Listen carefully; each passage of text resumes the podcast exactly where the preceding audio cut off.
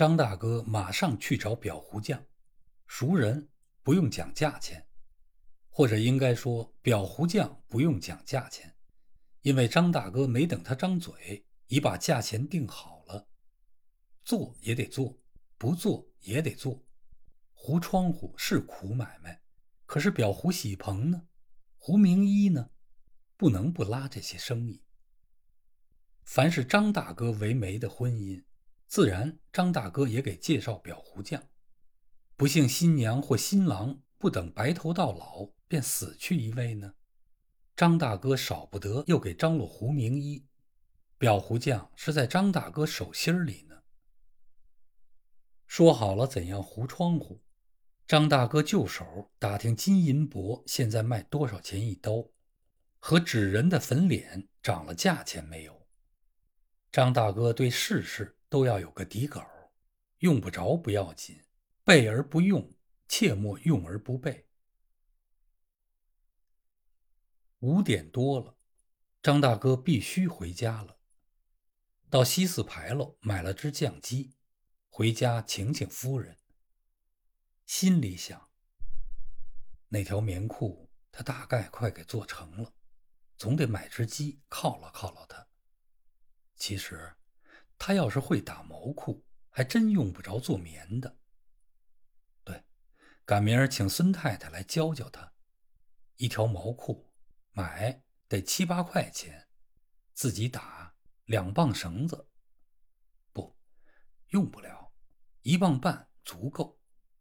就说两磅吧，两块八加两块八，五块六，省小三筷子。请孙太太教教他。反正我上衙门，他没事做，闲着也是闲着，叫太太闲着不近情理。老夫老妻的，总得叫太太多学点本事。张大哥看了看手中的荷叶包，酱鸡个子真不小，女儿也不回来，一家子吃也不至于不够。女儿十八了，该定亲了。出了高中入大学，一点用处没有，只是费钱。还有二年毕业，二十；四年大学，二十四；再做两年事。大学毕业不做两年事，对不起那些学费，二十六。二十六，姑娘就别过二十五，过了二十五，天好没人要，除非给续弦。赶紧给选个小人儿，高中一毕业，去他的，别闹玄虚。儿子，儿子是块心病。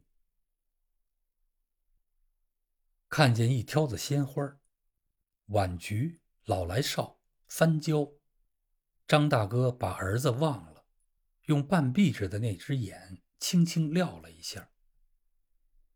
要买便宜东西。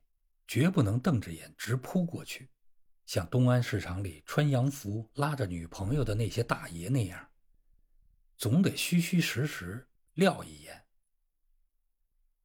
卖花的恰巧在这一撂的功夫捉住张大哥的眼，张大哥拉线儿似的把眼光收到手中的酱鸡上，走了过去。哎，儿子是块心病。